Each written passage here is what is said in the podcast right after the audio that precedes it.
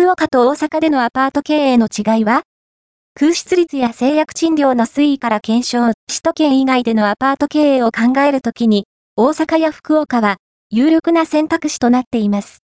今回は、入居率や制約賃料などをもとに、2つの地域でのアパート経営について解説します。ザ・ポスト、福岡と大阪でのアパート経営の違いは？空室率や制約賃料の推移から検証、ファースト、アピアード、ON、金融、投資メディアヘッズ、ガイド、